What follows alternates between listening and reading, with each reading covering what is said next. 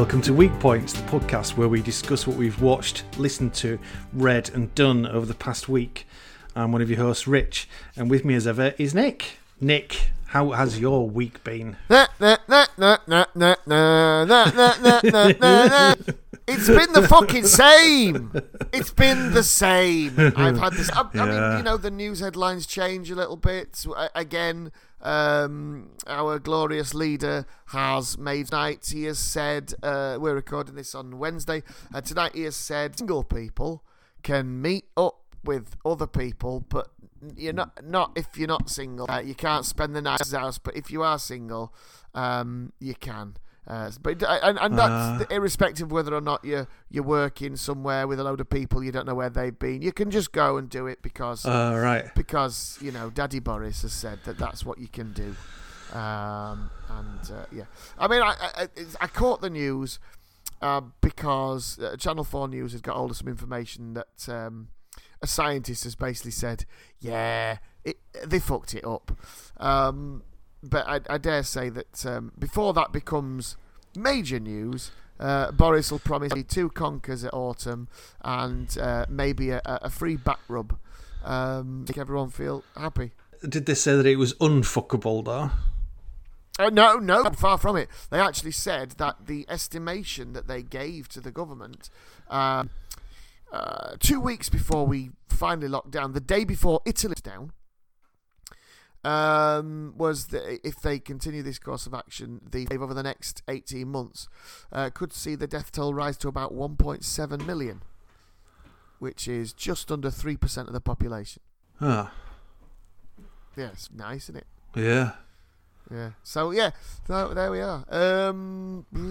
I, I have seen my I, I mean I don't I don't know but I used to pick up in bits of information where you see it and you take it with a pinch of salt really yeah, but sure. um, there's some people are saying that um, that the they feel like the viral strain will weaken over time okay. so the the threat of catching it will still be there but its effects will Oh. lessen and they reckon that it'll lessen before they come up with a vaccine Right, for because they are working now. on one. Is it Oxford or Cambridge University? Oh, yeah oxford i think isn't it Good luck to them. I hope it's the scientists, not the drama department, yeah because it'll just be a load of pretentious twaddle. well i think i think it is a race between the scientists of oxford and cambridge footlights uh, to come up with the cure That would be fantastic, wouldn't it? Yes, we don't have the cure, but here's a skit about the Huguenots. Br- brilliant. That's great. yeah, yeah, yeah. Fucking hell.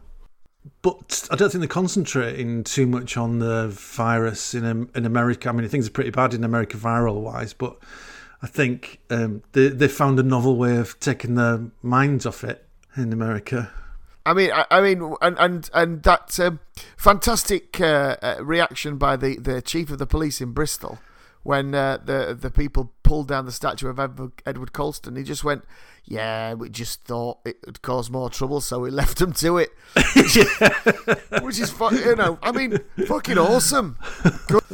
It's a, it's a, it's, it's a horrible thing, but you know, you, you look all over the place. There was again, there was a news tonight about, you know, uh, there's plaques and statues and uh, all over. You know, th- those ports, Liverpool and Bristol.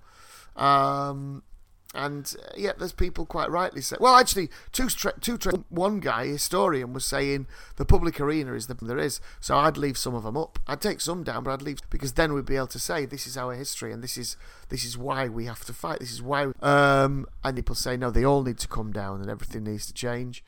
Um, and yeah, it's it's I don't think you can leave them up there, Oh, can you? Even as a point of history, because it, it, it's just it stands as a glorification. It's put up there as a Well- glorification, and it's diff- difficult to then make it so that it's a it's Yeah. a it's a point of knowledge to show Well, where what we as- shouldn't as, do. uh, Pri- that, it? Patel condemned it and said it's dreadful. It's defaced. He did a lot of good work. He did investment in, you know, and all that kind of stuff. Did a lot, like basically saying he did a lot of work for charity. So Priti Patel would be all right if I fucking banged up an effigy of Jimmy Savile in a garden and said, look, he did loads of work for charity. You know, just ignore the fact that he, you know, did he did some fucking really dark shit. Uh, yeah, the- he did. You know, um, Actually, I mean, I tend to think that I don't. I'm not always sure of my on my stance on things. But if Priti Patel is for it, I'm generally speaking going to be automatically against it because she's a fucking dick. that's right. That's right. Uh, yeah, yes. That that was Richard there, the political comment guardian. She, she's a fucking abomination, isn't she? no, she's horrendous. Uh, they're horrendous. Uh, a dreadful bully, and a you know, oh, yeah. I mean, a lot of them are. They're fucking gobshites. Um, Williamson Yeah. today, uh, education secretary, currently education secretary. Who knows what's going to happen? Uh, I hope during the cabinet reshuffle, I think the fucking Sooty and Sweep should be on the. Anyway, uh, so yeah, um, he's he's come out with uh, a little bit of a backtrack, hasn't he? Because he said, "Oh, he, he- yeah, we probably probably won't get all the kids into the classes before summer. Now it probably will be September." Uh, because he, he was trying to, he was say, you know, two meters. Well, it's it's, it's kids in it. Kids are small, and so meters can be small when it's kids. So it's, pro- it's probably just one meter, isn't it? You know, because they're smaller. Yeah, no, t- two meters is two Yeah. meters. Said the entire scientific community. Yeah, but is it though? Yeah, yes, it is, Mr. Williamson. Ah, but right, but but but what what about if where you know? Uh, no, you're right. Okay, there, yeah. What, what about if we have a window open though? yeah, that kind of thing. If if we put like a row of really smelly donkeys between each desks, then could, could maybe the kids will stay apart because of the smelly donkeys. There was one. There was one fucker. I can't remember who it was.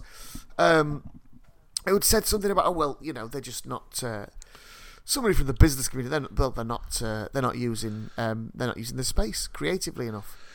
They're not using the space creatively enough. Well, okay, that's fine. That's fine if you fucking close off your west during the winter months, you fucking twat. But if you've got a school, a school is a school. It's not going to grow. Yeah. It's not the fucking Wayne Manor. No, no, you're wrong. You're very wrong, Nick, because what they haven't used previously in the wasteful labour years is this is the ceiling void Of above the tiles. right. There's Brilliant. fucking plenty of crawling space up there for them little kids, isn't there? Yeah. And because they're small, Yeah, they, they, you'd have to worry about it being, you know, the weight bearing of the ceiling.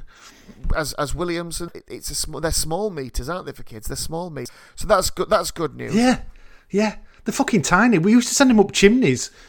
They can send them into the ceiling. You could uh, you could lift the tile and get a torch in like Hicks does in Aliens, and watch the kids come into assembly. Yeah. so when um, when the teacher's taking register, she just looks at the book and then she's going, Smith, Smith. yeah, It's, it says he's in the room. it says, says he's in the room. She climbs up onto the desk and just lifts up one ceiling tile. There's all these kids crawling towards her. yeah, yeah. Yeah. You know that brilliant James Horner, that sting of his music. All of them singing all things bright and beautiful and fucking charging towards the gap. Well, we've got remote sentries by the dining hall, and we've got a remote sentry by the fire doors. Yeah.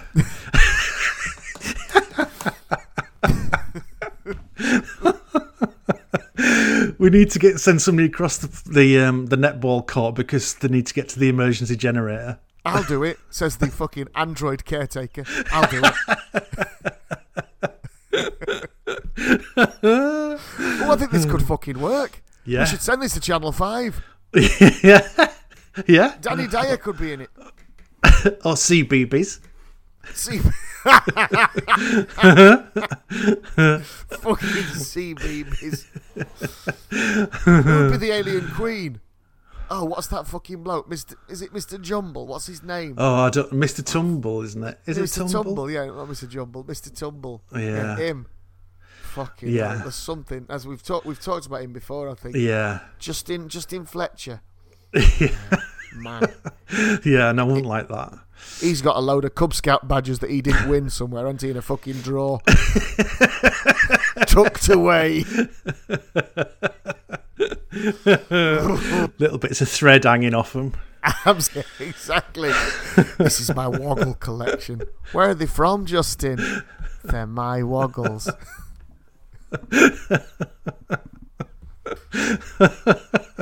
Fucking hell, that's grim. yeah. Um, uh, That's the week of politics, apart, apart from that and the um, horrific, Oh God. horrific, horrific racial violence in America, Oh man. uh, I don't. What the fuck is that all about? It's it the. It's like they're determined to make the biggest Rage Against the Machine music video possible.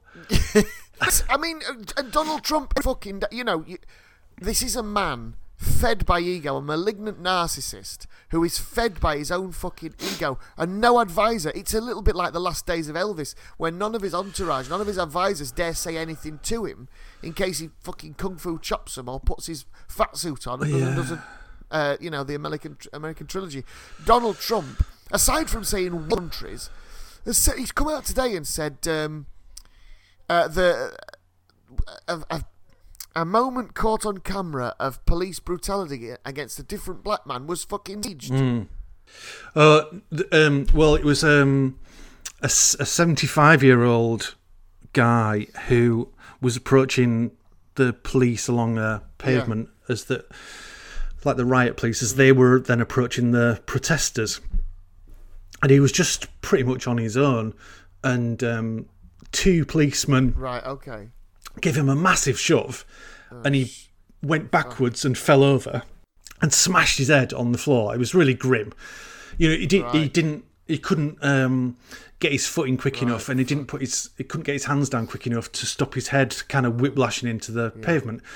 So he went down, and there's blood coming out the back of his head.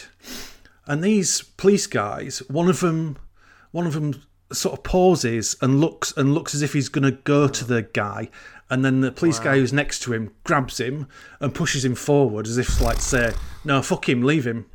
So they all kind of just walk over him, and then two of the National Guard who are coming up in support of um, um, they deal with him. Um, and yeah, and then Trump's now saying, "Oh, I think a, I think it was staged, and um, I think he had some kind of device that was there to jam the communications devices of the police." It's like he had fucking blood pouring out the back of his head.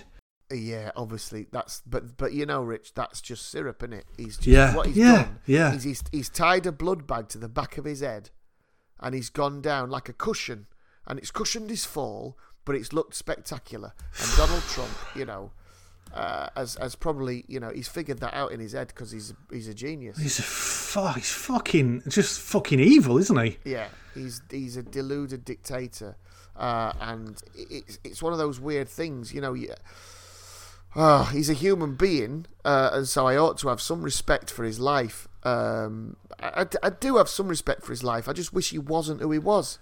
He's the he's the leader of the free world, and he comes out with that shit. Three weeks ago, he was talking, telling us to shove fucking torches up his ass and inject Dettol, and now he's saying that a, uh, you know an old guy who's been down is it.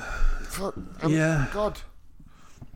Vote him out, Americans. Americans, But, vote um, him out. the the the the awful the awful thing is though, even if they did vote him out, um, there are still people who are well, a supporters, but b there are there are people in Yeah. authority who have real power who seem to think that what he's doing is all right, and they're still going to be there, aren't they?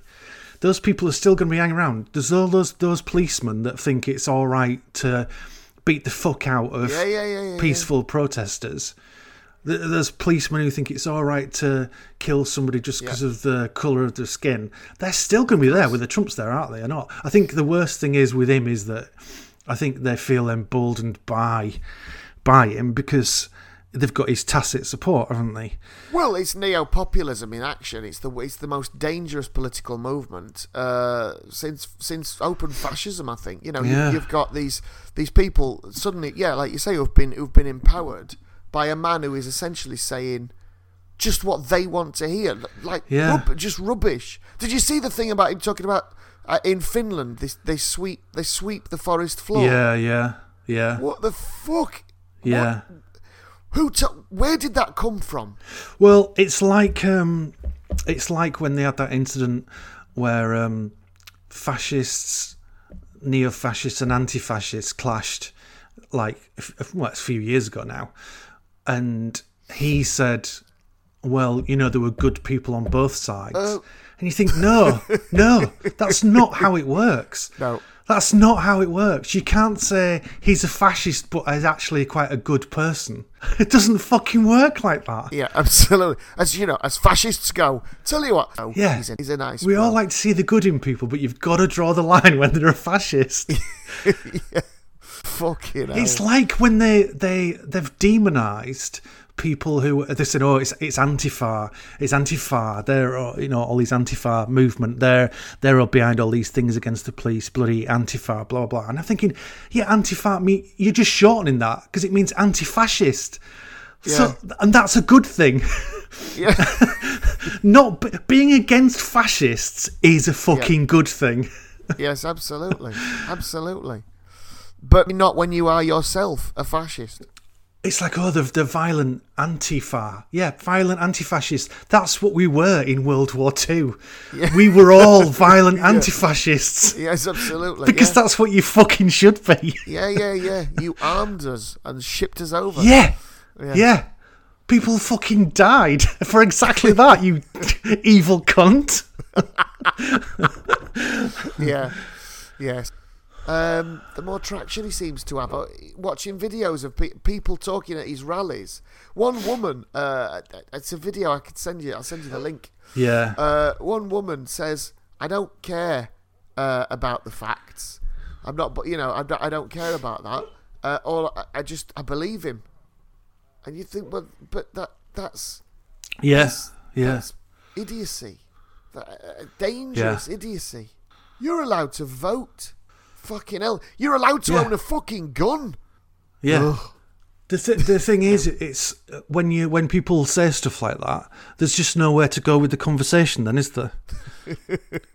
it's like when Gove came out and said, you know, like people are tired Yeah. of hearing from experts when we were going through all the Brexit debacle. Yeah, yeah, yeah, And yeah. you think, well, once you get to that point, then Yeah. there's what we this point it's pointless having a discussion about it because Yeah, you're gonna you're, you can just make up any old bullshit and go with that, and we can't have a reasoned argument about it. It's fucking insane, isn't it? Yeah. Well, it's it's it's the it's the old Stewart Lee thing about talking to a taxi driver, and you know, and the taxi driver said, "Oh, well, I mean, you can prove anything with facts, can't Yeah.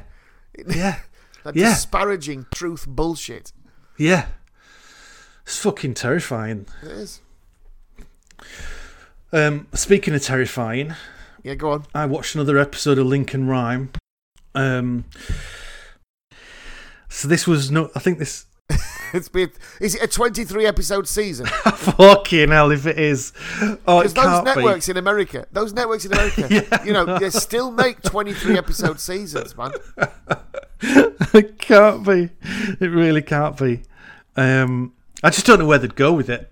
I mean, they've run out really, and we're on episode Well, seven. I suppose I suppose if you know they've, if they've finished with the the bone collector, could they hunt for the bin collector? You know, and then they're just chasing bin lorries like a fucking the, st- the stamp collector. yeah. There you go, hunt for the stamp collector. There's a tetraplegic in a in a fucking bed on wheels being pushed around fucking philately uh, conferences. Sounds like a laugh. I'd, I'd, I'd watch that. That'd be great. Yeah.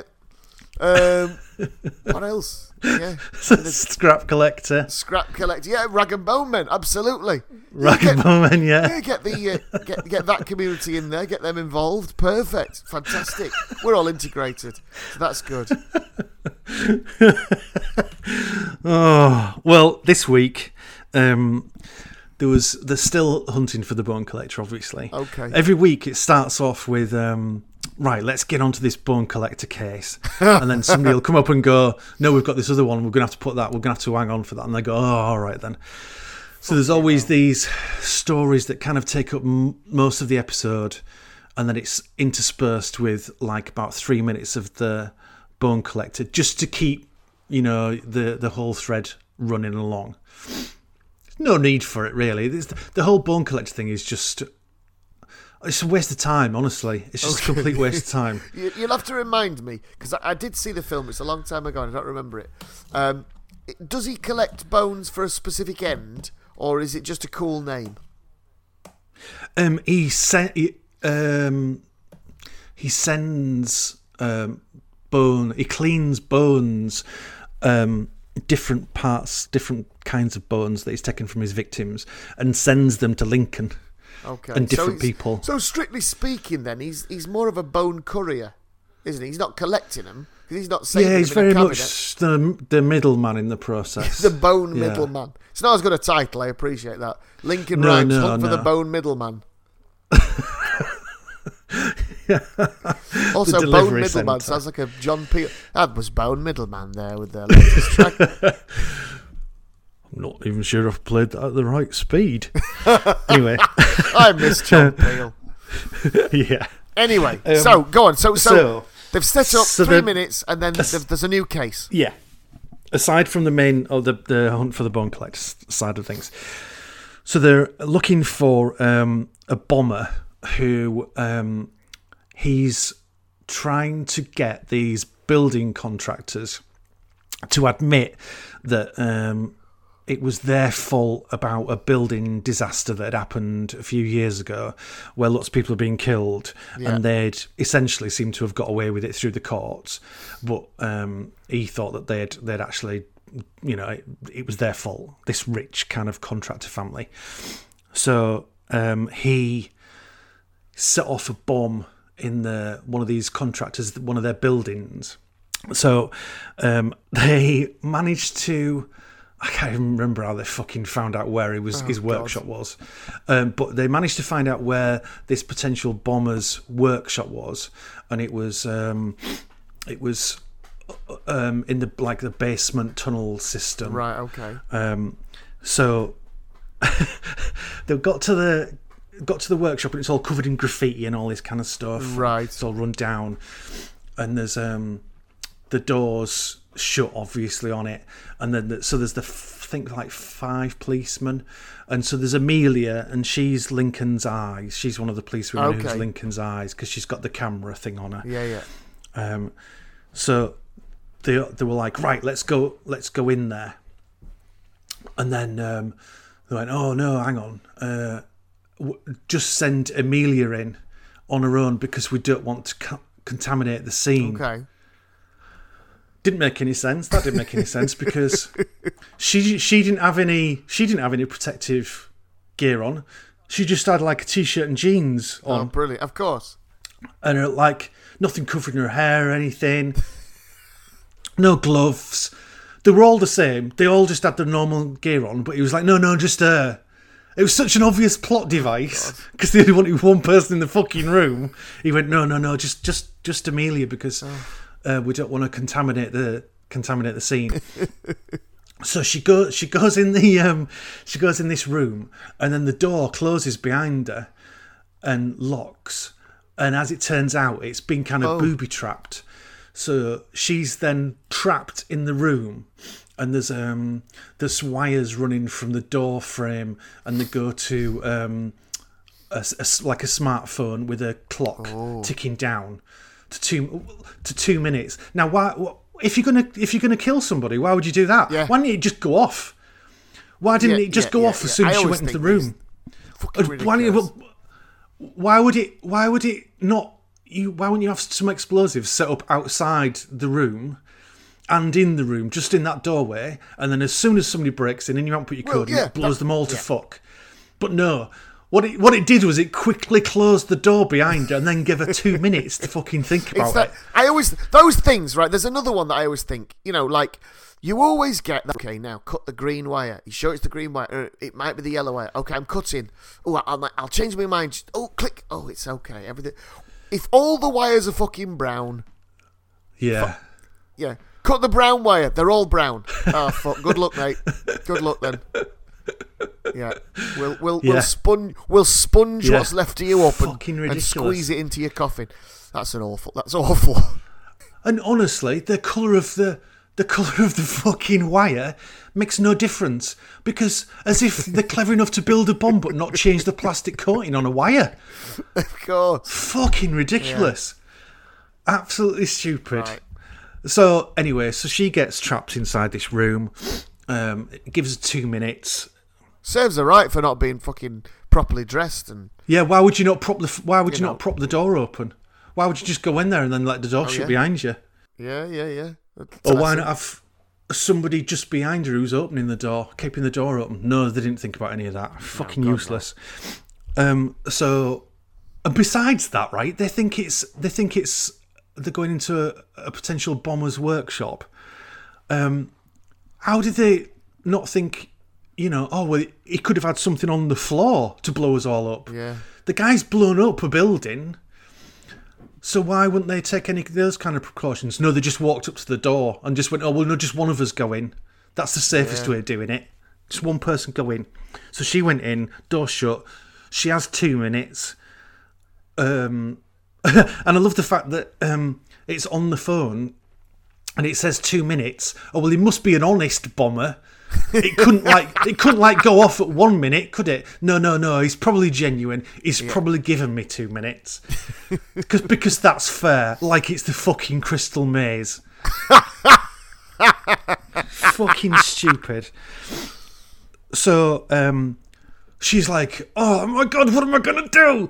And um, so Lincoln's looking at it through a camera thing, and he goes, um, "I don't, I don't know how to defuse a bomb," and he's like getting really stressed. But then he, he goes, "Oh, just turn around again, just turn around again." And inside this bomber's workshop, is going, "Oh, get get this, um, get those things from that jar," and he says all these different chemical things. And so while he's um, while he's telling her to get grab these things, he's got loads of fucking chemical symbols floating in front of his eyes. Oh no. Are you? And he's going, get the, get the, get get this foil, and then right, and then put this bit of wire down, and then and then put these, and it's all these chemical symbols. And so she's grabbing all these bottles, and she's chucking all these chemicals together. She's not measuring them, just chucking them all together. And then she um she rolls up the um rolls up the foil, and then puts it round the door mechanism, and then light lights it or something and it, she's so she's made like um it's made like a thermal charge Brilliant. Wi- In within two a, minutes. within well less than two minutes because she first went in there and went oh my god it's two minutes and then they had that whole thing of I don't know how to defuse a Of bomb. Yeah. Oh, so she's done it in about So she- 45 seconds then. Yeah he's managed to he's managed to see that he's got the correct ingredients to make a thermal charge just from a quick sweep from a dodgy fucking webcam view of these shelves. So but I, all I could think of was what you don't know how to defuse a bomb but you know how to fucking make one. What so which which bit of the class did you skip? So anyway the um she managed to blow the door off. Okay. And then um, then the whole thing blew up. Uh, uh, but before, that was it. Before um, the so the door blew open, and so she went to run out. And then before she ran out, she went back inside to grab a piece of evidence because that's what you do, isn't it? And then they all ran away, and then the whole thing blew okay. up. I thought, oh my god, it made me feel sick. so, um, they bomber. So the bomber was um, blackmailing these contractors, um, and it was as it turned out, he was um, he was part of uh, like a health and safety team that had warned these contractors when this original building had gone up that it wasn't safe and that something terrible was going to Yeah. happen, and they had it all hushed hushed. I think about you know because of money and stuff. So he was so furious with them that he wanted to blow them up. Um, so what he'd done was he'd um, he'd sent a message to the contractor family via like a little um, digital recorder, just like a little memo digital Okay. recorder thing. So, and it said like, "I'm gonna, I'm gonna. If you don't go on television, admit you did these things on on national television. I'm gonna like blow up another building, and then I'm gonna blow up your family and stuff like that." So they were like, "Oh no!" So Lincoln gets the um, the voice recorder, and um, he was like, "Oh, the voice recorder. Ah, now then." Um, with voice recordings, not everything, not everything is wiped, even though it's deleted. There's still a digital trace. So he gave it over to his tech expert, and his tech expert analysed it and managed to find the first recording that this bomber had made, which was him going one two one two three test test test one two three test right, and then deleted it. So they were going, "Oh, what's that noise in the background?" Oh, there's a there's a there's a very specific and there's a very specific and unique noise in the background train or some shit like could that. on, that could only be. Oh, it's better go than on. that, man. It's better than that, right? Um, so they went, "Oh, it's construction, it's construction noises." But there's something else, and Lincoln goes, "I, I, I recognise that noise, that other noise that's in there." So he went. He just went isolate, isolate that noise, Uh-huh. the other noise. So the guy just, it literally just goes like that on his keyboard, and he goes, "Right, I've, I, I've isolated it." Fuck off. As if he can type in isolate that other noise, enter. Alright? So he does that. Brilliant. So then they have this other noise, and they were going, "What God? What is that noise?" And, he, and Lincoln goes, "Oh, it's um, it's parakeets." And they're like, "What? Par- para- parakeets? What is he like in a, a pet shop or something?" And he goes, "No, no, no, no. This was um." And then more things start flashing in front of his eyes. Of course they do. And you see like news headlines, and then you see a picture of a parakeet, and you see a boat, and then um, what had happened was that some uh, parakeets had been brought over, and they'd um, that the thing had broke, the box that they were in had broken, and then they'd escaped, and this was like in the And they started working in the And construction then- industry, presumably. and they've started working in the construction Okay. industry. Um, and they all wore little yellow hats, so you could tell which ones they were. And there's a famous black and white photograph of them on a fucking beam on a skyscraper They were, hev- eating the dinner. they were heavily unionised. Yeah. and the, um, he said, "Oh, that's that's they they all stay in this particular area. I don't know where it was. Brook, let's say an area of Brooklyn. Right. Okay. So they were like, oh, yeah. So then they did a load of like cross referencing and they managed to find this. They finally hell. managed to find this guy's house. They were like, oh, that must be him. That must be the bomber's house. So bearing, bearing in mind that um, he's this bomber who's actually blown up, he's already blown up the a floor of a, a multi story building. He's already blown up his booby trapped his own workshop. So they go around to the bomber's house. So they they um, the first thing they do is they go up to the door, and then one of them slams the door in with you know those metal pull things that they used to break the. Oh, yeah, yeah, yeah, yeah. So they just went up to the door and went, "We're coming in!" and just smashed smashed it in. Considering the guy had booby trapped the door before, like yeah, I was just he, thinking exactly. like he wouldn't think of booby trapping his own house, would he? So um, yeah, they just No, smashed no. that in, and then they just ran in, and they, they found him, and um, Oh, okay. So he so was what there. he then, was he? Yeah, he, he'd, he'd been clever enough to think that they might find his workshop, but not his home address. Okay. So that was- damn those parakeets. That was looking. Fucking mouthy parakeets. and if I'd have gotten away with it too, if it hadn't been for those Yeah. bastard, bastard meddling parakeets. I always knew that they'd sing. So they, Ah. um, they, he had, but he had help um, in doing all this. They were like, he can't have done it on his own. Um, because how did he? We've looked at all the CCTV footage, and um, he didn't go into the building to plant the bomb. So, um, so how did he do it? Uh, and then they were like, "Oh no, hang on a minute! It must be the the contractor's family, their nanny." And as it, and it was, so they did they went, figure that was? so they went to um, so they because they were like, well, who would be allowed access to the building without needing to explain why they were there and, and stuff like that?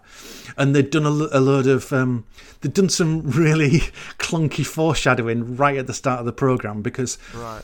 the, the the contractor was showing these people around this half finished building and he was going oh you know there's going to be fabulous views and me and my family are going to be i've got such faith in it that me and my family are going to be the first people who are going to move in here and then he said oh speaking of which and he's um like his his kid his wife and he and the nanny were there and he Right. said um oh my son's uh, he's here like every day. He loves seeing what's going on. He always wants to keep coming here, doesn't he? And they were like, "Oh yeah, yeah." So it was like, so who had access? And it was like, "Oh, it must be the nanny because she's bringing the son every day." Yeah. So as it turned out, um, the nanny's family were in this building accident. Ah. Um, so I, I think I can't remember whether they explained it or not. But all I could think of was either she wasn't their nanny and her family was in this accident, and so she became, their Became a nanny, Yeah, yeah. with a view to getting revenge on them, or by some weird coincidence, she was their nanny already, and their family was in this building that just so happened to collapse. And but yet she didn't like go, "Oh, you fucking bastards!" She thought, "No, I'm going to sit quiet on this information. Good job. It's- uh, uh, yeah, I'm getting a decent. I'm going to play the long game Yeah. because at some point I might bump into a bomber uh, who wants to t- who wants to fucking double up on this." So, um, so she had the um, they found that uh, they told the nanny to take this kid to this safe house somewhere. So they went to this safe house where the nanny was with the with the contractor's son, and the nanny had um, had this kid like uh, with her arm round him, and um, she was holding him, and she had like a detonator trigger, and then a and a big like a big thing of explosives on the on the dining table. Excellent. Yeah, and then she just she was like screaming. Anyway, they they um they just basically just talked her out of it. They just went, "You do you don't want to do that, do you?" And she went, "No, I don't, I don't know." And so they're like, "Oh, Don't know. well," it was like, "Well, see." Your answer to losing some members of your family is that you're going to blow yourself up on a small child. Is that going to? I don't know how that evens things out. No. Just so um, she went, oh, oh, oh, no, all right, you can go, and I'll I'll hand myself in, and then I'll just cry about it. Right. Even even though I was obviously willing to kill myself. Yeah, that's fair. I, Uh, it's, I mean, it's a funny thing, isn't it? Because uh, presumably the the uh, the the guy who made the bomb and the um, and the nanny must have met at some point. Yeah, yeah, That must have been a really weird small lad. Imagine reading that in the paper. Wanted Yeah. someone who's lost their family in some kind of construction-based accident for bombing. please, please reply. Parakeet Street, New York. Nanny hell. looking for bomber. Yeah. yeah. Good sense of humour. Yeah. And, and yeah.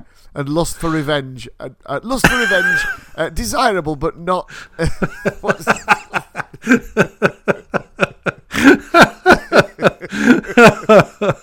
Must love travel and vengeance. oh fucking hell! Oh Um, Jesus! So at this point, I'm going to give a little spoiler alert uh, for um, people because um, at this point we've then once they'd solved all that again, it was another one of those. We've just been through this awful thing. Let's just go back to the office and carry on because that's Yeah. what they did. Yeah. Um, so the it then went back to showing you the bone collector. All right. Um, okay. So his wife um, found a box of photographs, and it was of all uh, bone collector victims. Oh, And so she confronted him, um, and as it turns out, she had suspicions about him, and she was she first met him when she was his shrink or something, I think. Um, okay. And um, he was saying, "Oh, like your presence is the thing that like keeps me calm," and so that, you know all that kind of stuff. And uh, she was like, "Oh, yeah, all right then." And um, That's fucking She- ridiculous. That's like somebody saying, "Oh, you'll have to stay with me, otherwise I'll eat all the biscuits." That's fucking Yeah. Just Yeah. you, you keep me calm. I, I keep killing people and, and, and bleaching their bones and posting them to a fucking tetraplegic. But No, if you're don't- here, I won't do that. no, I don't think he was saying I'm not going to do it. He was just saying I'll be in a better mood when I am doing it than I would be if you were. Yeah. oh fucking hell. So um, he took her down to the basement, and she was like, "Oh my god, you're going to kill me" and everything like that. and he was basically like, "Yeah, probably." So he got her on this chair and he taped up her arms and put a gag in her mouth, and then he went off into this other room, and he was like, like shaking, and and then um, he came back downstairs, and he he he cut her um, tape off her arms and took a gag off, and he said, uh, "Oh, this is like um, I'm probably going to regret." I could regret this doing this and she and um, she was like oh and she like gave him a hug and he hugged her and then he just got hold of her head went like that and twisted it Right. Okay. and she she just had uh, like lifeless eyes looking at the camera and then he like put her on the floor so she was another victim um, but that's i mean that's not how you kill people is it she just looked like she just looked to one side quite quickly and I mean, if that's how you kill people, people would be dropping down all over the place, wouldn't they? Yeah, what? Looking to Edward. Yeah, cause of death. Everybody, who, everybody who crossed the road. Yeah. Cause of death. Startled. Startled by something over there. Knock at door. yeah. Strange noise on phone in pocket. yeah, phone call late at night. Yeah.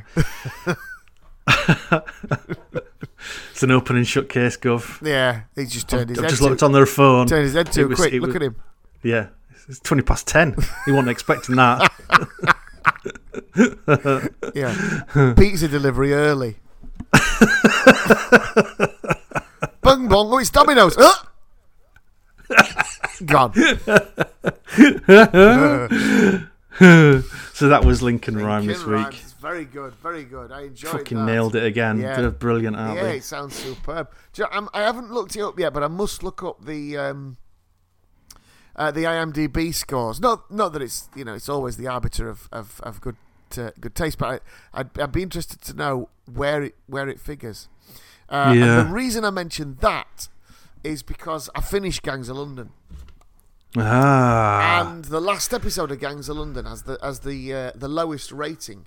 Uh, you've got one episode, which is about episode five, I think, uh, has nine point six out of ten from the from the people who are voting. For yeah, it. yeah. Uh, this one had seven point eight or seven point seven or something like that. It's quite low down, Yeah. and with good fucking reason. In fact, I'm surprised it was even that high. I was so so disappointed. Like uh, you know, I've, I've invested eight and a half hours worth of my life in the first eight episodes. The first episode's an hour and a half. The other one, they're all about an hour. Right. And then the style, which again not a problem. They do that thing that they often do in um, final episodes where they show you something and then it suddenly says one day earlier or thirteen hours earlier or or whatever. It's, it's oh, so they changed the style just yeah, for the so last you- you- episode? You, see the guy you've been following, uh, who's the, the policeman, uh, and he's in a room and he's being Yeah. interrogated. And he's obviously, you know, it, it's quite obvious from the word go uh, that he's not being interrogated by the police. He's being interrogated by somebody else. Uh, and uh, you know, and he and he's being uh, fairly roughly handled by this. so this guy has been throughout the series. He's been like the biggest uh, and most muscular presence amongst the gangs of London, amongst the crew, amongst the you know the uh, the Wallaces and the Dumanis. He's, he's been the he's been the fucking the big guy. Un- unbeknownst to them, he's been an un- but um, at the start of this episode, it's like they've. I mean, it, it, it was they strayed into weird fantasy territory because they brought in this bloke who was like the fucking mountain from Game of Thrones. This enormous guy who Yeah, yeah. supposedly he, he pushed his, him on his chair against the wall and then lifted the whole thing up, him and his chair with one arm. And you go that no, come on, don't, don't, don't Ah, do that. I mean, even hell. if he's on fucking steroids like Ben Johnson in the night, no, that's no, nobody, nobody can do this. Yeah, yeah. Uh, so you know, already you're thinking, okay, this is this is weird. We, we've suddenly got into sort of mutant territory, uh, and then this this other guy saying, "Oh, you just tell us what you know. Tell us what you know." yeah. And then we go back a day, and um, you know the Wallace family uh, have have gone into hiding. Now they're the very very wealthy, uh, uh, um, property owning bunch, and throughout the the series, you've seen different properties that they own. Oh, we we stay here because of this. We stay here because of that. But um, again, for reasons best explained by the writers, Sean Wallace is uh, uh, he's got no bodyguards with him, and he's in this fucking hovel, which is above a nightclub. So anybody, you know, anybody with enough firepower, and he's being guarded by, I think it's Yeah. two women, Yeah. and they've said, oh, it's a club, it's a Yardies, it's a club uh, that's run by the Yardies. Well, I didn't see a fucking, you know, there was no, there was no hint of that. And he's, he's, and he, at one Yeah. point he's just sitting there on a fucking old chopper bike, just because what he's just in the and and then again loads of things that you just like I mean, obviously, we talked the other week about the clunky. He looks at a photograph of people in military uniform and goes, "Oh, she's military." So there are clunkiness, but for the most part, it's well acted, well shot, uh, well Yeah, lit. yeah. The location scouting has been great, really good. And then suddenly, it- it starts to lose a grip on itself. You you lose sense of a couple of the characters. They just disappear, and you don't see them again. Um, and, and and then you know you've got like wheeling his way around this fucking dodgy flat above a club on a chopper bike, and then suddenly these two urchins, you don't even see him. You hear this bloke go, "Hey, Mister Wallace, it is that copper's phone. Uh, we- got it, and we we've uh, unlocked it." And then they just disappear and pass him a phone in a bag, and he gets it, and in the phone he finds uh, information about the the, the real undercover who's been in the, the series, uh, and it keeps flashing back and forth, and then. So you know, and then he's being water tortured, uh, and you know, it's like he's been uh, redact- uh, extraordinary. He's had extraordinary rendition, um, and a, and a nurse comes in at one point and says, "Oh, uh, you need to you need to leave this. We've we've got to we've got to take him for for surgery or, or something in a minute." And then um, uh, she comes down and she starts to whisper something in his ear, and you don't hear what it what she's saying, but it's clearly something fucking dodgy. Moving on, uh, people are killing each Yeah. other. Uh, the, the the matriarch of the family, played by the woman who uh, Michelle Fairley, who played um, uh, um, oh god, the Miss Ned Stark's wife. What's Yeah. her name? oh god, that's gonna bug me now. I'll think of it later. Anyway, I can't remember, uh, but I know you mean. uh, she's the the matriarch, uh, and the, the the two families, Wallace and Dumani, have been friends since the since the seventies, I think. And and uh, she gets shot in a graveyard. Uh, and and again, spoilers. All this is spoilers. But right at the end of the episode, prior to the credits rolling, um, the woman she's been chasing down, who's uh, her husband's had an affair with, suddenly finds her in a graveyard, wheels a pram in with a baby, his baby, and says, "I'm going to help you." She's been there for ages. She's been fucking shot in the gut. I mean, come on, what's she going to help with? The funeral expenses? Fuck off. But anyway, so going going back again. Um, you know, you've had all these other people, and the, the the whole thing about him drawing a question mark on a piece of paper and sticking it on his wall, saying, "Oh, there's a Mister Big," and you're assuming, obviously, oh, it's got to be a character we've already met. It's got to be a character we've already met because that's the nature of these things. But no, a fucking, at one point, a limousine turns up, and and. And one of the characters gets in it. Does the limousine have a big question mark on the outside I it? wish it did. I wish it did. the limousine that's obviously been cruising around London looking for individuals that they fucking recognise. Obviously, they've got a copy of London A to Z and Who's Who of the Gangs of London, and they find uh, I, I think I think it's Alex, uh, who's the, the son of the Dumani part of the family, uh, Yeah. and you they open the door. And lo and behold, two people you've never met before. One of whom is played by Tim McInnerny, who was Percy Percy in, in Yeah, yeah, Blackadder uh, being very, very uh, deep voice. He's a very good actor, Tim McInnerny, but he, you Yeah, know, he so, is, yeah. um, yes, um, you won't be doing it, and what we need you to do is kill somebody. Now get out the car. We've got a place in our fucking limousine. Always finds people in underpasses.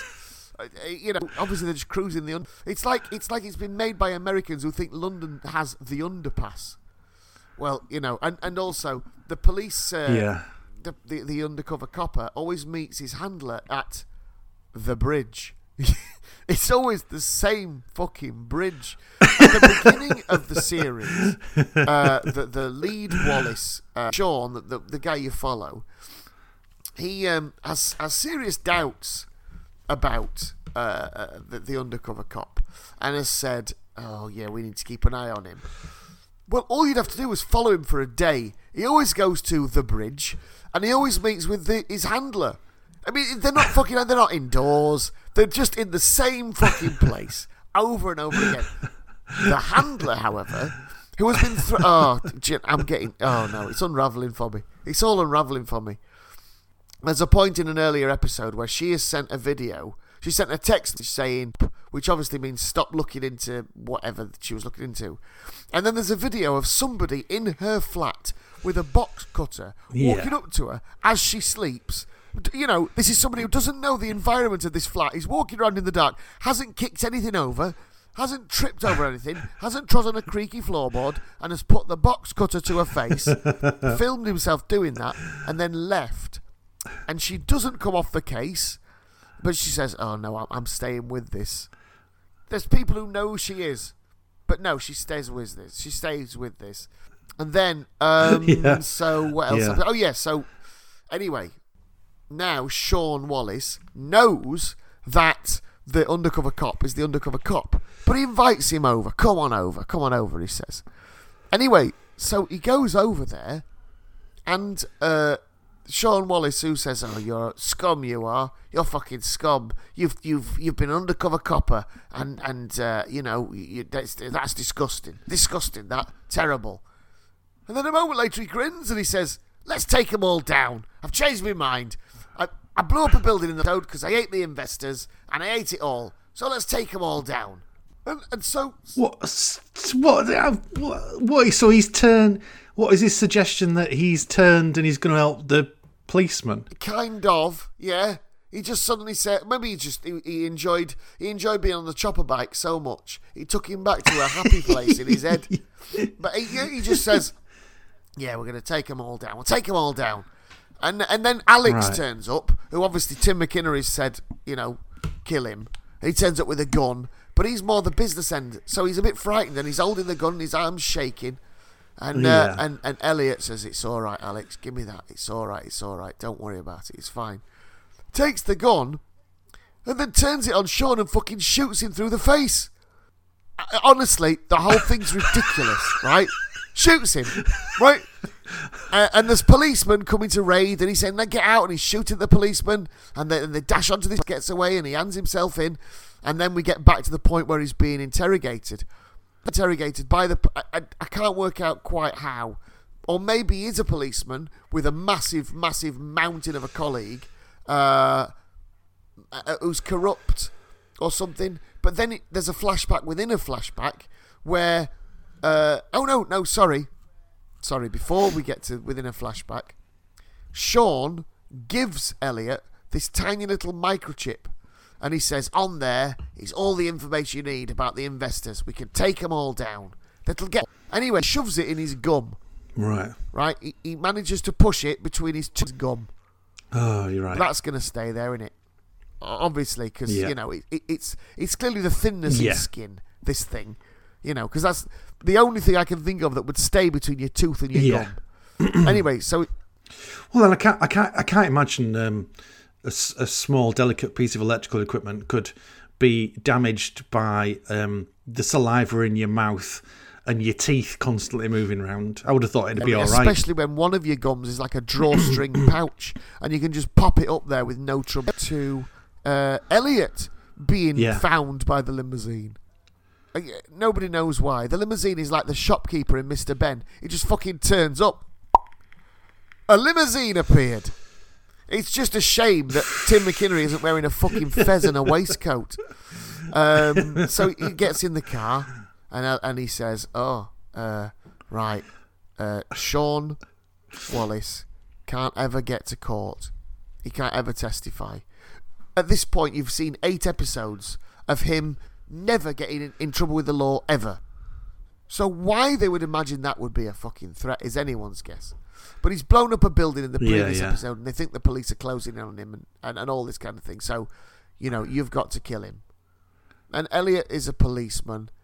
Uh, but they show him a photograph of the the, the the woman that he's been that he's been with, who has a child. But even during that, in the previous episodes, he's been having little uh, traumatic flashbacks to his own wife and child who died in, I think, a car accident or something like that. So, of course, he has compassion for a fellow human being, but it's not to the extent that he's going to go, I'm going to throw my career away and I'm going to throw everything away on the off chance that you are going to do this. Um, it's it's it's a very weird, but suddenly he's totally complicit. He's being, oh Jesus, oh I feel bad. I to listening to this nurse who is, I am Yeah. protected under diplomatic immunity from the government of Panama, and they all back off, and he gets to leave. It's fucking unbelievable. And the last thing he sees is into London. Is that all you need to say? Well, apparently so. Yeah, I shall try. You know, if I if I get, Fucking hell, yeah. Just get a speeding ticket. I mean, that's better than Dominic Cummings. That isn't it? It's good. Maybe Yeah. Dominic Cummings is protected under diplomatic immunity by the government of. I'll say that. Why not? Fuck it. He's Dominic Cummings. So yeah, it was a it was hugely logical sense, and even though I thought that the you know the performances there were there were, there were moments of, of really uh, bravura filmmaking and some spectacularly original deaths, um, taken as a whole, but because of the final episode, I thought, uh well, that was really fucking disappointing. Oh, no. So yeah.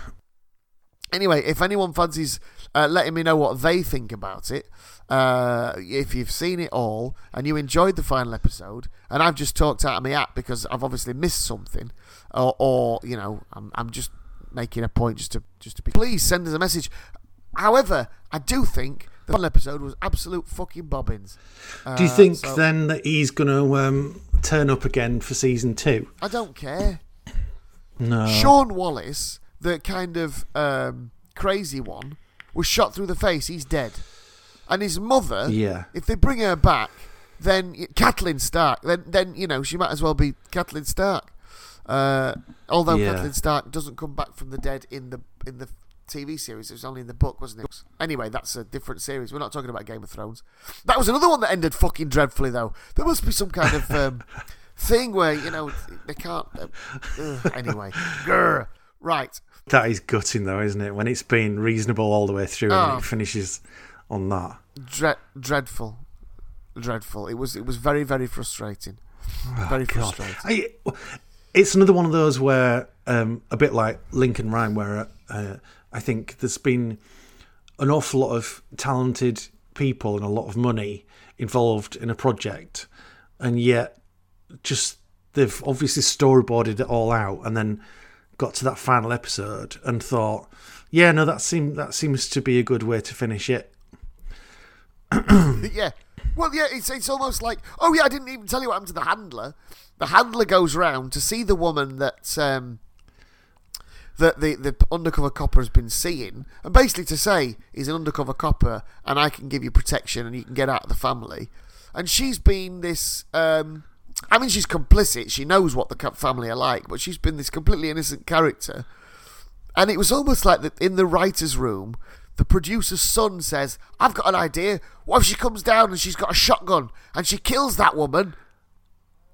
Uh, no, Terry, that's a terrible idea. He's my son. It's a brilliant idea, Terry. Yeah, yeah, perfect. And, and yeah, so suddenly she turns up and says, You don't know anything about me. And just blows this woman away. It's, it's like. So oh. the handler got shot then. in the Handler's dead. Sean's dead. There was loads of people dead. I don't know whether or not they were just going, well, do you know what? We're not even sure we'll get a second series, so let's just fucking kill every interesting character off. Very strange. Very, very strange. But yes, frustrating. Frustrating. Fucking hell. Yeah, That's yeah. crazy, isn't it? Very weird. Very All weird. that fucking effort that they've put in though, yeah. and then Oh, just yeah, I know. just chuck shit at a wall for the last episode. oh my god. Yes, indeed. Oh well, so we're not going to look forward to season two of that, even if it does come about. No, we're not. We're going to be avoiding that like I would, I would shun a rabid dog. Um, you you have more of an idea about this than me. But Go on. when um, when they um, say you're, you're pitching an idea for something like this, and um, it gets to the point where somebody's commissioning it, do they would they just go on the on the say like the first premise of the first three episodes and say it's, it's gonna it's gonna run for eight but here's in detail what's to happen in like the first three, and here's the people who we think are to be involved in it, and then they'll go, "Oh yeah, no, we'll buy that." I don't without know. I don't- without knowing what the eighth episode's going It be, must- how it's to wrap it up. must be uh, different for different networks, but I mean, I would imagine that. Yeah, I suppose if you've got an outline, you go and pitch a story, don't you? You pitch, you know, you pitch your. Uh, they call it a log line, don't they? If you can, if you can tell Yeah, it in twenty five words or less, you can sum up the the idea. Then Yeah. you know, and you're and you're a well known writer or, or well established director or whatever. this was like as I said, this was put together by uh, the people who made the raid. Uh, and and the raid uh, too. So I, you know, a, fa- a, a fair pedigree. Um, but yeah, I do wonder about that. I know, because if if I if I was um if I was a, commissioning if I was a commissioning editor, I suppose it. I suppose it depends on how it goes through. Because if it's a private, if it's an independent production, then they might have just made it and then sold it, haven't they? Yeah, yeah, yeah. But if I if I was in whatever capacity, if I was investing in the whole thing, I would want to know. Right, so this is the story. This is how the timeline's going to run, and I'd want to know how it was resolved. Yes, of course and if it was going to be a, just a standalone eight episode thing where we just tie all the narrative up, yeah. or we deliberately leave some open ends, but actually that is the end of it, we're not going to do anymore, or whether we'll leave certain ends open because we've got a really interesting idea for how the second season could run and how that could develop. Yeah, absolutely. If I was having the money and making decisions on that, I would want to know all that in detail. Yeah. So I wouldn't want to get to the if they give me the outline for episode eight and then they went, "Oh yeah, well she gets shot randomly."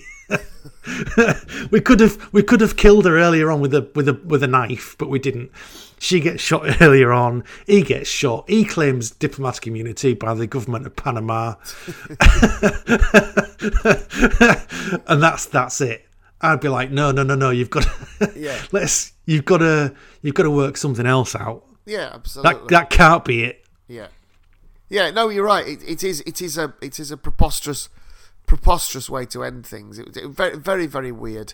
And and yeah, you're right. Um, although maybe it's one of those things where there was a different ending, and halfway through they went, "Oh, we don't like it. Shall we just make it so?"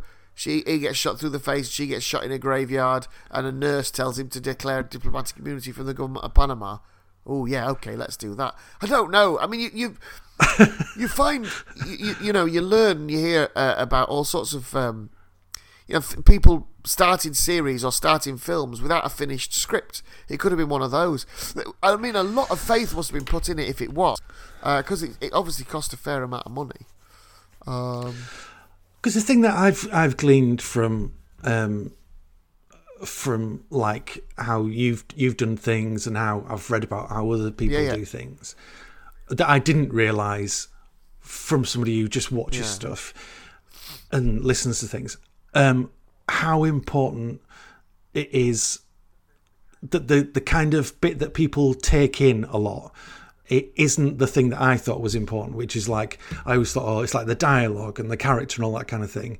Because before all of that, you've got to have a yeah, structure man. that all of these other things yeah. hangs on. And if you haven't got that, then it, it doesn't matter how good your characters are and how good your dialogue is, it all falls yeah. to pieces. And that the the structure's the difficult bit, and the I, I I mean from the outside, I think the the real talent for, in in in people's writing is the how they put that structure yes. together and it's the bit that you probably don't from an if you're just a, a viewer, a casual viewer, then that's not the bit that you ever think about. But that's the important it's all, thing. Yeah, it's uh, almost an invisible skill. Uh, it's it's yeah, of course you're right. You, you, get great characters, you get great dialogue, spiky dialogue, and all that kind of thing. but it is how it how it bounces along and and creating a structure that leads to an ending is really important. I think you know. Yeah. Uh, because I mean, the, stru- the obviously the structure it, it, it affects so many different parts of it, doesn't it? Because it obviously affects the pacing, yeah, the sure, and how and how all your characters interact and everything like that. But when they do things like that and their structure just falls to pieces on the final episode, yeah. I don't. Even even if you were just sketching things out, you'd think, well, this is how we want to start, and this is how we want to. This is the end that we want to get yeah. to and then we'll make the path the path to get to it.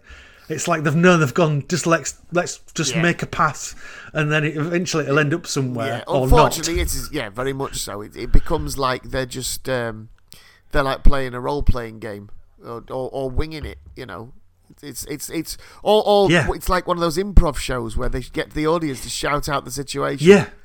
Hey, what happen if Sean gets killed? Well, let's try that then. Let's just see. yeah, yeah.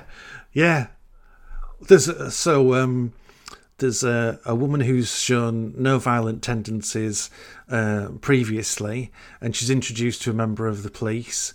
Um, shall we just roll the dice and see what comes up as to what Yeah, her go on reaction might be? Oh, it's oh, it's a it's a seven. Oh, she shoots her in the face with a shotgun. Okay. Oh, Kind of comes out of that one. nowhere. well, that's life, isn't it? Life comes out of nowhere. that's what the yeah, sorry, that's what the dice said. Know. Yeah, very strange, very very strange, and and disappointing. So yeah, Oh, you can watch slash avoid that uh, on uh, uh, Sky on Now TV till end of this month, I think, and then it then it's taken off. Yes, What a shame. yes, Opportunity indeed. wasted. Over to you. Um, I've been watching something that cost an awful lot of money on Netflix. It's a Netflix original. It's The Last Days of American Ooh. Crime. Um, so it's based on a graphic novel. Um, it's set, um, I guess, kind of now-ish, but almost in an alternate timeline. Um, things are going to shit in America. Um, so what they've decided that they're going to do is basically cordon off America, um, and they've discovered this um, like sound tone. We talked about something to do with the sound tone the other week, didn't we? There's a sound. There's a particular sound tone that when it happens, it s- stops people committing a violent criminal okay. act. So the idea is that once they've got all these stations set up all over America, then they'll hit this button and the sound sound tone will come on, and then if you want to commit an act, there's something triggered in your brain that means that you can't do it. It's very confusing because at one point they talk about um, if you try and commit this act, then like a, a bit of your brain just kind of basically implodes and you end up being a bit of a vegetable. And then later on in practice, when it shows people, they don't. They just, you know, like they'll have a gun and they'll point it at somebody, but they can't pull the Right, trigger okay. for some reason. Um, so it's hanging. The whole storyline's hanging on a thread, really, by that like Yeah. light premise, because that doesn't really stand up to any kind of scrutiny, does it? No, So you've got you've got a you've got a sound that can affect people's moral decisions at that particular time. it's just it's just odd. Um, so like I was thinking, so if, say you're somebody who works in a slaughterhouse and your job is to shoot cows through the head, does it stop you from doing that? I've no no idea. So um, anyway, they've basically built um, a fence all uh, around America to stop people escaping Okay. to Canada because the Canadians aren't Right. taking part in this, and for some reason they've managed to stop the sound going Oh, over the Canadian border as well. I mean, it's that's never talked about, but that's an obvious consequence of it because they've got these these big, you know, stations everywhere that Yeah, are pumping yeah. out this sound. So well, when sound travels, they've not built like a soundproof wall. It's just it's Yeah. just a normal wall. So um, basically, the the country's like going in complete turmoil and chaos and anarchy because everybody's committing crimes because they think that it's going to be the last time that they're able to commit a crime. So there's people like looting and shooting and all this kind of stuff all over the place. So then there's the um, our protagonist who's um, like an a bank robber, and he meets up with the son of um, a gang leader, and the gang leader wanted this bank robber uh huh. killed. I think, yeah, he did. Um, and he doesn't like his son either. And then there's this mysterious woman who comes in who's like, she's the gang leader's son's girlfriend, but she seduces the bank leader to help them in this endeavour where they're gonna rob Okay. the equivalent of, I guess, Fort Knox of all this money on the just before the Alright, okay. um, siren goes off and this noise comes out. So it's all there. You can tell it's taken from a graphic novel because there is lots of things that Okay. um, full of kind of graphic novel tropes Uh-huh. where um, the violence is like quite surreal. Uh, you know, it's kind of there's just got that edge to it where it's obviously not meant to be portrayed as this is exactly Right, what would happen. You know, people spraying bullets everywhere and all that kind of stuff, and getting shot from ridiculous angles and all that kind of thing. Um, there's a lot of completely Okay. needless nudity and sex in it. Um, just Right, doesn't really add anything to the story at all. Um, uh, the main protagonist is pretty much silent all the way through the film, which I think is supposed to make him like strong and charismatic, but um, I don't think that really works. Um, visu- uh, the the violence is very run of the mill. Um, the storyline's not particularly exciting, uh, and so the whole thing just goes kind of through the motions, and then it's Okay. done. I won't tell you the end because some some people might want to watch it. Um, but one of the interesting things about it because I watched it because it just said it was a new film on Netflix, and I watched the trailer, and the trailer actually looked all right, so I thought I'll give it a go. And I watched it, and it was like, meh. Do you know what? It's Right. it is what it is. It's just nothing, nothing in particular. There's loads of films, isn't there? They're not. There's. It's not polarizing. It's not like extremely. You know. Oh my god, it's amazing. There's these thing. This thing happened and that thing happened. It's very kind of run of the mill, um, but it's all Okay. done. I'd say adequately. Right. The whole thing. It's a very adequate film. It's quite long. It's just too long. I'll give it that. So I looked at the reviews on it, and it's been getting like zeros and things like that. Oh, right. on like it okay. got zero on Rotten Tomatoes and Oh, shit. and all these other critic forums. It was getting like you know like one out of a hundred and I Oh my think six, 16 out of a hundred and stuff. And uh, one of the main criticisms seems to be that um, the things that happen in it now seem, because of current news, now seem really tasteless. There's a lot of um, like unnecessary police violence and stuff Oh, shit. and okay. somebody get somebody gets choked and things like that. Um, so they've they've just like said, oh well, the, the the film is like tonally deaf. I was thinking, two weeks ago, three weeks ago, this wasn't tonally deaf. No, of course. It was just a film, Yeah, and yeah, now yeah, because it's got odd bits that kind of kind of re- they're not even ov- they don't even overtly relate to the situation now. They kind of relate to the situation now. If Okay. you if you when you see the news today and then you watch that film, you do think ah you know that's those two things seem connected. They're obviously not. This film must have been made like two fucking years ago. Right, okay.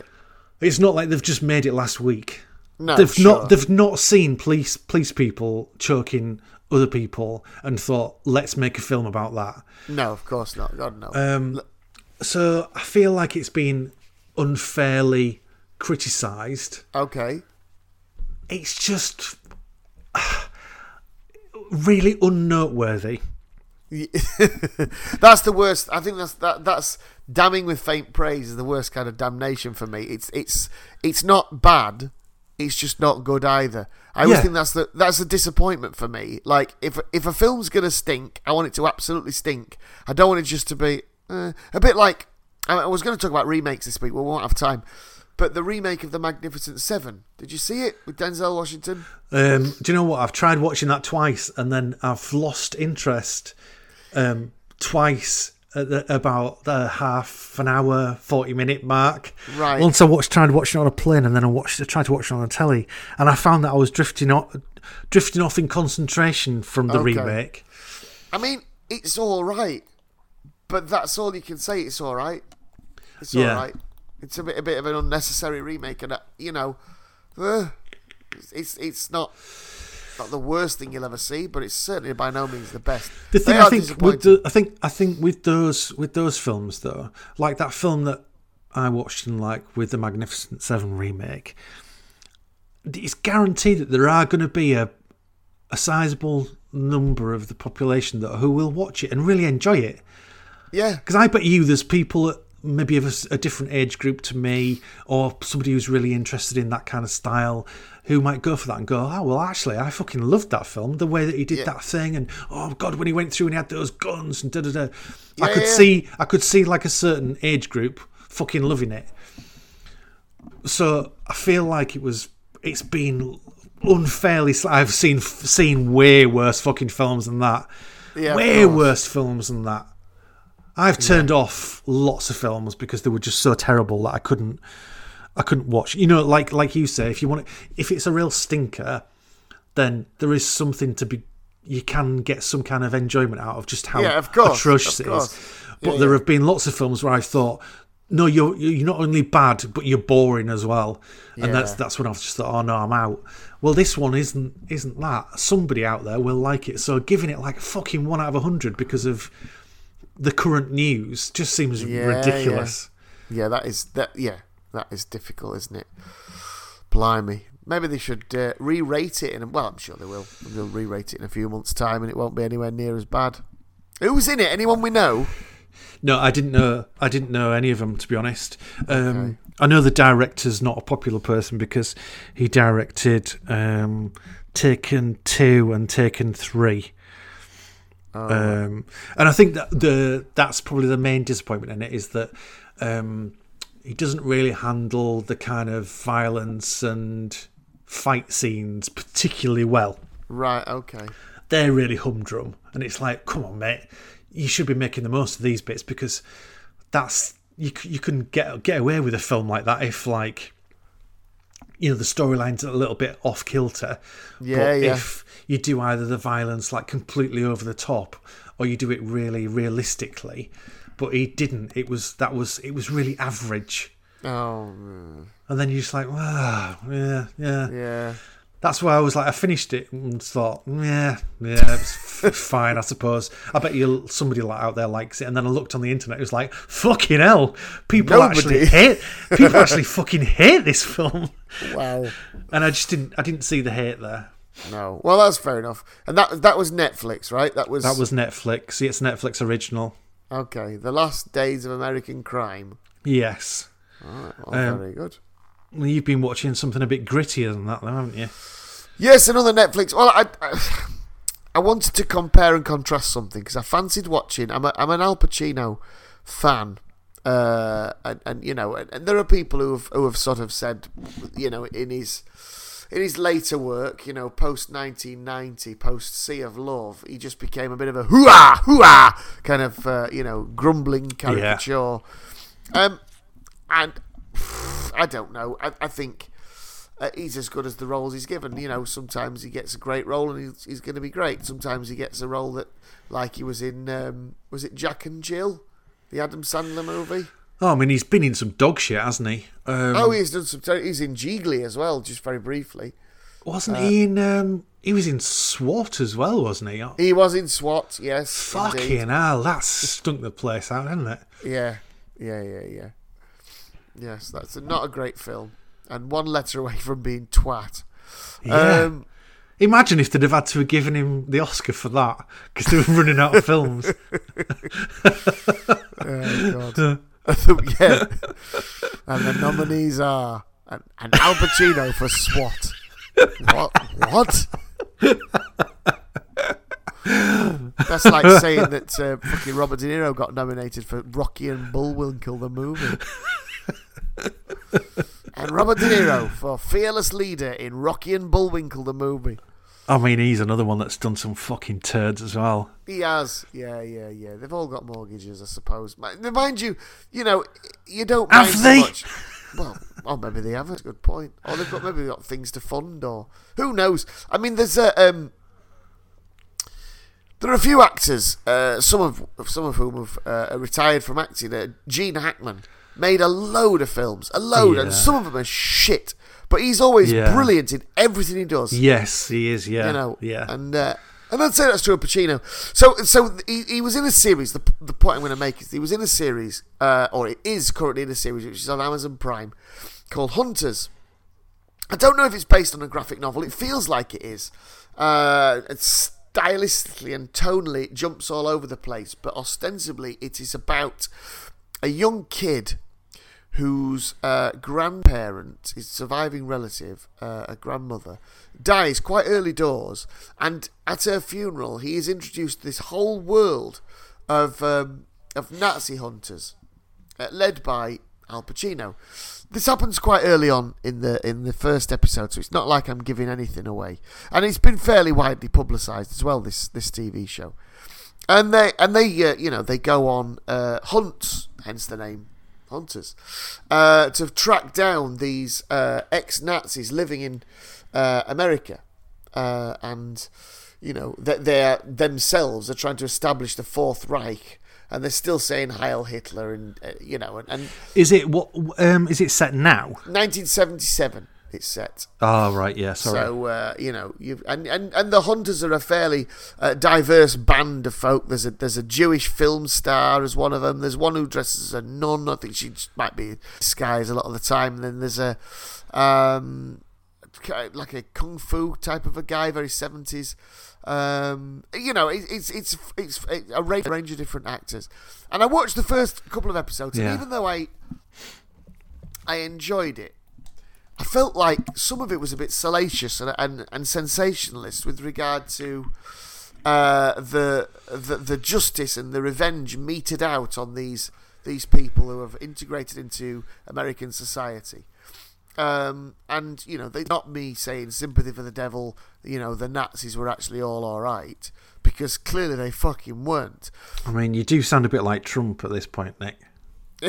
I am a bit worried, yeah. But you know, in Finland they do sweep the forest floor, so you know, Yeah, you've got to remember that. you've got to remember there's good people on both sides. good people on both sides. Absolutely.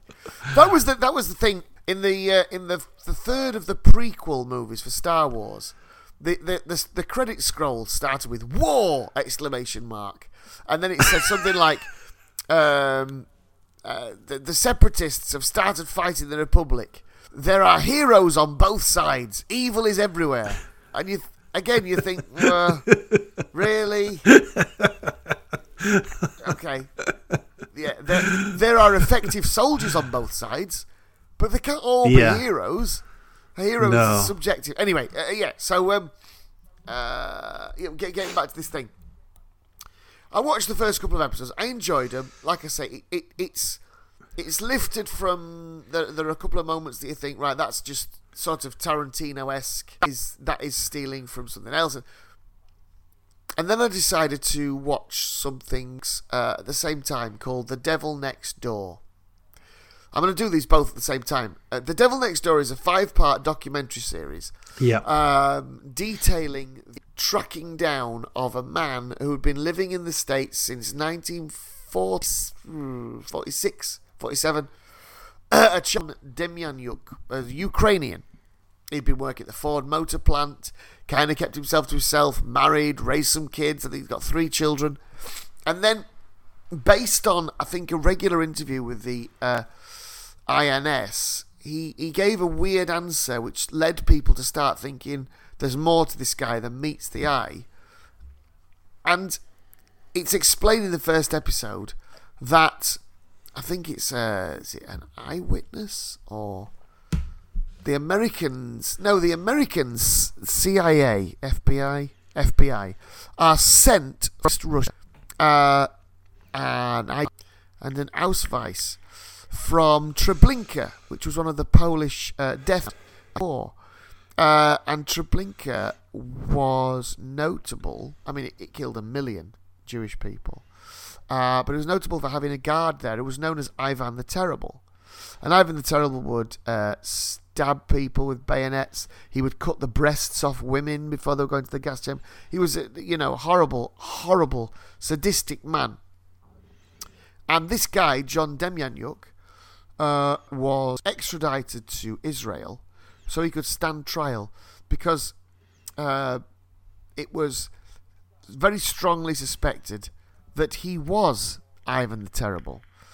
And the five part uh, series uh, documents in great detail, with a lot of you know uh, modern interviews with a lot of the protagonists, um, the trial of this chap uh, and what happens. It's done brilliantly. both sides, both the prosecution and the defence, uh, come across as, uh, you know, uh, it, it's not. I think the documentary doesn't nail its colours to the mast on one side or the other, so it keeps you guessing. So, you know, the weird thing about it was this all happened in the mid to late 80s. Uh, and I remember it. I remember it vaguely. I was in the sixth form, and I remember it vaguely. Uh, the name John Demjanjuk is, is you know it's quite memorable. So and, and I remember talking about it with my mum. Um, so yeah, it was um, it was a really really good series, and it reminded me of the true sheer evil brutality of some of those those prison guards. You know, when the uh, obviously the, the, without spoiling what really happened, if you don't know uh, the the case of Ivan the Terrible, uh, I, I, had urged you to watch this series. Um, but without giving too much away, there are obviously lots of appeals, there are lots of successes in the courtroom, and, and setbacks, and so on and so forth. And it was televised, so all the footage is genuine. And there are moments in it where you see the people uh, in the court in Israel who are so passionate about getting a, a, a verdict uh, that they're crying, they're shaking, they're shouting. And it means so much. Of course, it's going to mean so much. The decimated six million Jews. It's going to mean so much. Uh, it, you know, uh, systematic destruction of a culture and a people. Um, and uh, and yet the yeah have I think wisely um, kept him human and throughout the five episode run if you don't know what happened to the guy it's fascinating to see the mistakes made it's fascinating to see the way the process works and uh, uh just a really gripping series and it made me watch the next episode of, of hunters very very different because i was reminded that it doesn't matter what you do in a fictional mm. series, it will never be as horrific as what really happened. Uh, and so I, I I enjoyed the third episode a lot more. I thought, yeah, this uh, okay. There, there's there's there is a genuine uh, drive for for justice here, um, and they're all Nazi hunters, you know. And as as we as we know from well, uh, ever since the films started being made about the Second World War, they make brilliant villains, the Nazis. They do because they fucking were villains. Yeah, yeah, yeah. They um, so as a suggested double bill, watch The Devil Next Door and then watch Hunters. Yeah, yeah. I mean, you could alternate. You watch an episode and then another episode. I think Hunters is longer. than it's eight episodes. I'm only up to episode three. Yeah. Uh, but uh, yeah, I, I would um, I would have a look at them both at the same time because you know you do get it's, it's one extreme to another. The fantastical yeah. against the, the the true grim reality of the documentary. Yeah, it's it's it's um, you forget how needed that things like documentaries like The Devil Next Door are as your kind of view of people's morals and what they're capable of yeah. kind of get reset by our modern expectations yeah. of people.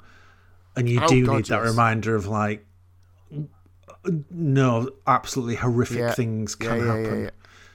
We, even with good people yes. around, these things can still yeah, go yeah. ahead. This that's absolutely true. um, but of course, you know, I'm sure, I'm sure Donald Trump would think it was all Antifa yeah, well, it's. Uh, I mean, it sounds like a bit of a hoax, to be honest, doesn't it? Yeah, it probably. Yeah, it probably was. Who knows? Yeah. Um, I think it was all a setup. Yeah, yeah. My mate next door.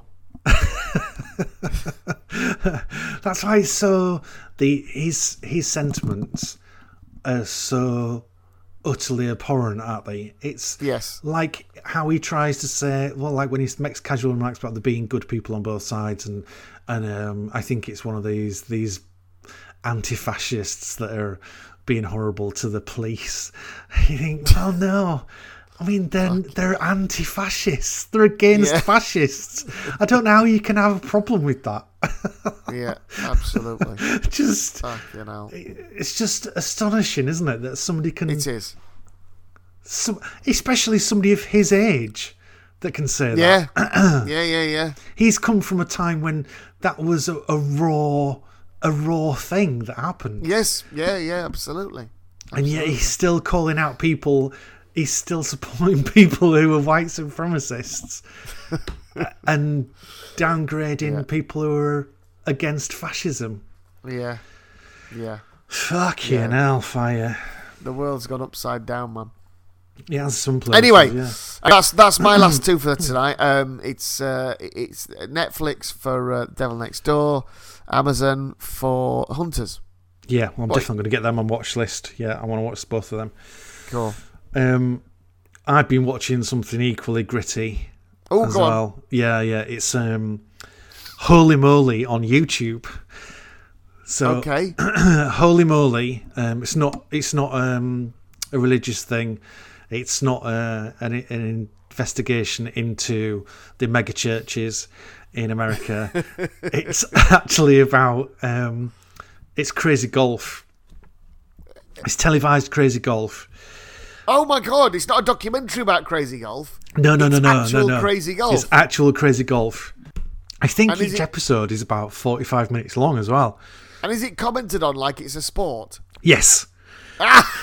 So it's it. got it's got two it's got two commentators and one they they both dress in like your archetypal American sports commentator thing of you know they've got the company they've got the holy moly blazers on Yeah, of you know course. there's like the sports jackets and so one guy is like the straight kind of commentator and the other one is like the pseudo straight commentator, but he is fucking hell. What's his name? I did, did have a look at his name. Rob Riggle. Rob Riggle. He's an American actor and comedian. How is he? He, he, yeah. Um, so he does a kind of pastiche of a sports commentator, Oh, okay, got you. and he, he just plays it straight. But he's very funny. Oh, great. Um, so what they do is they have um, they have people playing against each other individually at these different themed holes, and it's kind of an elimination until they end it with three people at the end who face off against Holy Moly, which is this is a hole, it's the final hole, which is this big mountain. Right. It's Mount Mount Holy Moly that they have to hell. they have to get through, and I think they win. I think it's twenty five grand. I think. Wow. Oh yeah, there's big fucking money at stake. Um, so the people that they've got to compete in it are they seem to have done like a 50-50 split of people who play golf semi-professionally or teach golf. You know, they play golf Okay, proper right, golf right. at a good standard, and then they've just got people who just play it as a laugh Okay. basically they can pick up a putter and hit a ball without it going the wrong way right, okay. and they can they seem to just do them as as pairings and because the whole thing is ridiculous it's definitely not the case that the professional golfer is going to win because they have to do some absolutely extraordinary things Okay. at these holes so one of the holes is um, I can't remember what it's called, but it's the it's a it's a polar bear hole, Okay.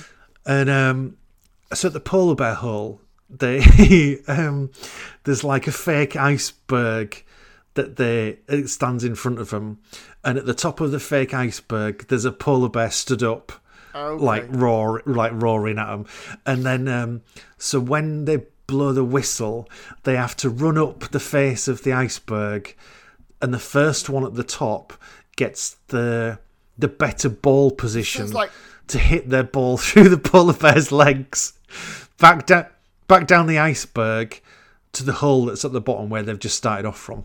That sounds like a combination of, of, of crazy golf and it's a knockout. It's yeah, it is.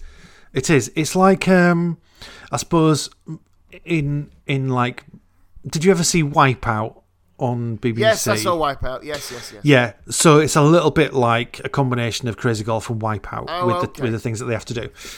So they have to run up like the polar bear one. They have to run up, but they've put um like lube all over the the, the front of the iceberg. Oh, okay. So the first one that I watched, this guy he was he was obviously like playing it for laughs. Right. He dressed up as like um like a kind of um Bob Hope kind of character. Oh, you know, alright. he got the, the checked trousers on and he had a green blazer and a little he had a little pale trilby hat on. Right, right. So he was, he was obviously playing it for laughs. So he, uh, they blew the whistle, and he, like, launched himself up the front of this this iceberg thing. right. He got to the second stage. He completely lost his footing. Didn't put his hands out in front of him quick enough, and he just smashed his face, Oh, no. like full on, into the iceberg. Oh, So they God. got to the top. They both they both eventually got to the top, and he was like, "Oh!" And um, this woman who was there was like, "Oh my, oh my God, your nose! There's blood coming from your nose!" And he like it looked like he broke his fucking nose. anyway, he still carried on playing because he was like chuffed that he got to the top first, even though he had a broken nose. Um, so they they played off like that, but they they have ones where they have to run across platforms and they have to hit it through. There's one where they've got a windmill round where there's a long um, track with um, uh, with uh, windmills down the centre of it, and there's Right, okay. two really big windmills and a little windmill, and you have to hit it through the three windmill things Yeah. to get to the hole on the other side. But once you've hit it through, then you have to negotiate the windmill sails, and the windmill sails can like knock you off the platform that you stood on. Oh, okay. In which case, you're basically out. oh, right. um, okay, you don't get to. Okay. And it oh, and it fuck it, it properly hits people. There's people who've got like trapped and knocked bits of the actual set off because they've been hit so hard. it's absolutely ridiculous. um, so all the time, obviously, the holy moly commentators are, are going on this, and they're quite they are quite entertaining. Yeah. they do play they do play it very well. Right, just to get the like the tone of the comedy right, um, and they so they they've got um, when they, they get through to the the final round and it's holy moly. Yeah. Um, so when they hit it up, holy mo- holy moly, Mount Holy Moly, Right. they there's three three kind of holes halfway up holy moly and depending on whether they hit it into the the small one the big the medium one or the big one the ball then comes out at a better position on the green Oh, okay. So they've obviously got um, a chance of going for the small one but if they miss the small hole Yeah. then it comes out in a terrible position they come Oh, out in the sand or whatever Okay. um, and then whoever gets the ball in the hole with the least amount of shots, they they win. They get the money, and then they go over to um, like as if it's like Augusta. They go over to the clubhouse, Right. and um, the the polar bear stood in the background at the clubhouse, sake. uh, and um, they get awarded the holy moly green. Uh, it's not a green jacket, but it's like you know the holy moly jacket, Yeah, yeah, the yeah, blazer, Yeah. and then they get presented with the gold holy moly putter, and then they all have their photograph taken. The polar bear and the professional and the winner. Oh, have to. Um, I have to have a look at that. Holy Oh moly! man, it's like does it get you? I mean, does it, does it draw you in? Is it a bit like? Because obviously we t- we talked on the, the first pod. I think we did. Uh, we talked about that um, tipping point being ridiculous. Uh, But uh, Yeah. my dad's utterly drawn in by it. Is it kind of like that? Because it is essentially at the end of the day, it is just crazy golf. Yes, it is. It is. It's completely just crazy golf, but it's it's just amplified onto a, the point of it being utterly ridiculous. Yeah. But that the the the nice thing about it is that's the whole thing is intentional. It's intentionally ridiculous. Oh, okay. There's there's um the people they get like a little mini interview beforehand do all the contestants as if they were professional sports people Right, got you. and um, they they come on um, like there was there was somebody who I think she was called like Crystal or something. Yeah. The one of the contestants, and she was fucking rubbish. But she ran on at the start and she was going, "Yeah, Crystal, yeah," and the crowd were going, "Yeah, Crystal," and she was fucking shit. But every time she did something that was shit, she would go, "Yes, Crystal," and they'd go, "Yeah, Crystal." it was uh, like it's utterly preposterous. Yeah. They've they've even got um, like um like a touchline reporter that they go to and go, what's the what's the story from the sideline? Oh my God. Whatever Jenna May or whatever and whatever she's called, um, and she gives you the story from up close. Um, yeah, no, it's it is ridiculous, but the the commentators play it really well. It's and it's stupid. The whole thing's stupid. Case, I will have. But if you just want to have something that just makes you have a bit of a giggle Yeah, for like 40 minutes, I'll have to have a look. at uh, yeah, it's it's really, really just easy, funny it. watching. I'll give that a go. That's It makes n- no demands on you no, whatsoever. Is that another Netflix? No, that's, That's YouTube. Chris said, yeah, YouTube. because I think it was on it was on ABC the ABC channel in Yeah. America, um, but I found it. It came up on uh, like a recent uploads thing on my YouTube thing, and I was like, I've never fucking heard of this, so I'll give it a try. And I tried just a random episode. Um, and then I ended up watching about four Oh of them. really? Why do you say this? They, they're, quite, Yeah. they're not. They're not long, are they? So No, no, no, no. very good. Holy moly! So yeah, holy I'm moly. type that in. As soon as we finish this, I am gonna type it in and watch a little bit. Yeah, it's just it's just undemanding, non fun nonsense. Very good. Very good. Um, so if you've got any um, undemanding fun nonsense, or you've got some undiscovered gems in terms of films or documentaries that you think we might not have seen that you want to share with us, you can email us at weekpointspodcast at gmail.com or you can go onto our Instagram feed, weekpointspodcast, uh, and drop us a message there because we are always up for watching some nonsense. Oh, I'll tell you what I did watch and we'll talk about it Yeah. next time. I watched the first episode. This is um, from uh, a suggestion from long time listener Ian, and it was a it's a football parody on BBC iPlayer by the creators of the In Between. Oh right. Um, oh, fucking hell, and the name of it is completely gone. I'm gonna have to just Google Okay. it now. Uh, football. What the fuck would it be called? Comedy. The first team. The first team. called. Okay. The first team. Um, so I watched the first episode of that um, because Ian did say that it was almost as painful to watch as Too Hot to Handle, and I thought, come on, mate, it's by the people who did the In-Betweeners. It can't be that bad. Oh. Yeah. I mean, I'll I'll do Okay. a, I'll do a proper review of it once I've seen a couple more episodes. But um, Okay, Yeah, we'll keep an good. eye on that yes, one. we must. so if you've seen the first team, drop us a comment on what you've seen of it and what you think of it. So thank you very much for listening again this week. Yes, and thank you. see you again soon in the next one. See you very soon. See you soon. Take care. Bye. Bye, bye, bye, bye, bye, bye.